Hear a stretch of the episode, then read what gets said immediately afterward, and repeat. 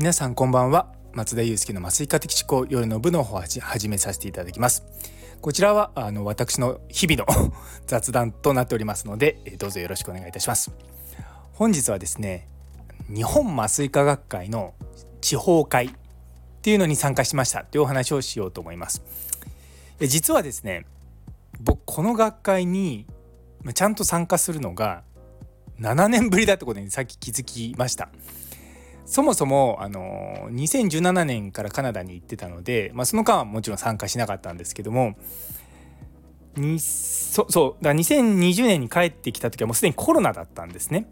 でその時は確かオンラインの学会になったのかそれともキャンセルになったかちょっと私定かじゃないんですけどまあとりあえず、まあ、参加してないわけですよ。まあオンラインで参加はしたかもしれないんですけどもまあねリアルの参加と全然違うものなのであまりこう参加した感がなかったんですけど今回本当にめちゃめちゃたくさん、あのー、参加者がいてですねあやっぱ、まあ、リアルの学会いいなっていうのを思いました。なんかあの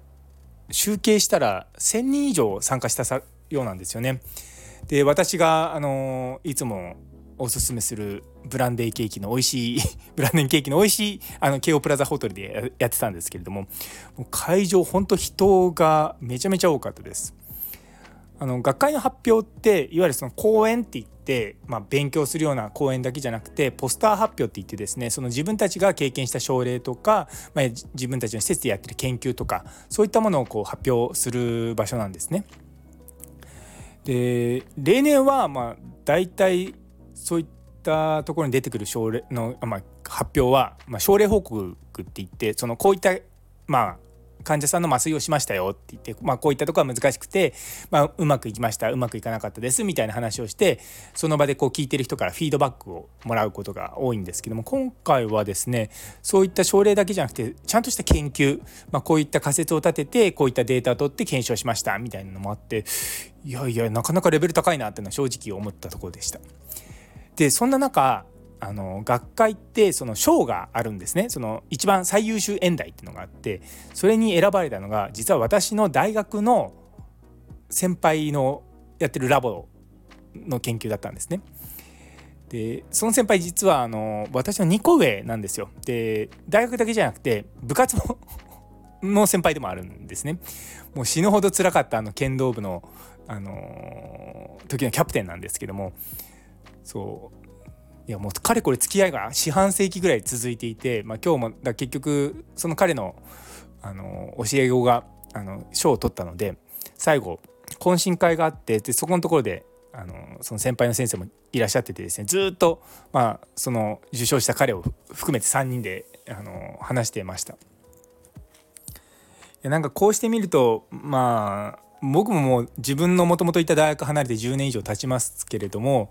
まあ、人とのつながりっていうのがまだあるんだなっていうのとやっぱりこうもともと自分がいた場所ってちょっと気になるんですよね。あの決して私の場合嫌で辞めたわけじゃないしあの酸化麻酔やりたくて今の職場に来たっていうのもあるのでそうちょいちょいこうあ今みんな元気かなとか思ってホームページ見ると今だと何だろう、あの誰がどこにいるとかある程度わかるじゃないですか。でそんなそういうの見てああまだここにいるんだとかああ何講師になったのとか准教授になったのとか思いながらですねあのたまにこう見るんですね。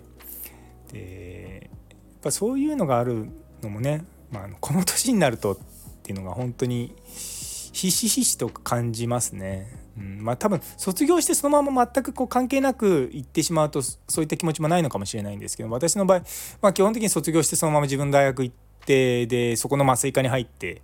からまあ離れたっていうのがあるので、まあ、愛着がまあぜないわけじゃないってなんでやっぱりこう大変だと思ったらまあ助けたいなと思うことはあるしやっぱりでもそこの中で頑張ってる人たちがいるとなんかちょっとエネルギーがもらえるというか、まあ、そういった感じでした。そうなんだからやっぱりこ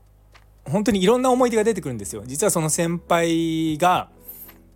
2000何年だろう？ちょっと年忘れちゃった。5年ぐらいそのボストンに研究で留学されてる間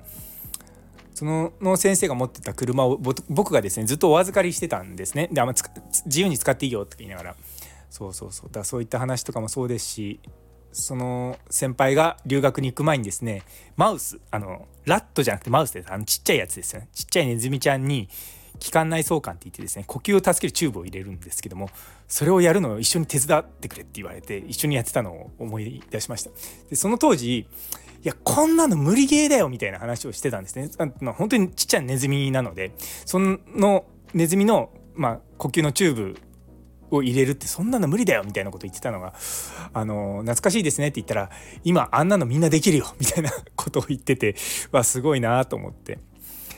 なんか2人で一生懸命これはいや気管相関って、まあ、その管を入れの口から入れるんじゃなくてもうあの喉のところを直接切開して呼吸のチューブ入れる方がこっちが正解なんじゃないかみたいなことを言ってたんですけども、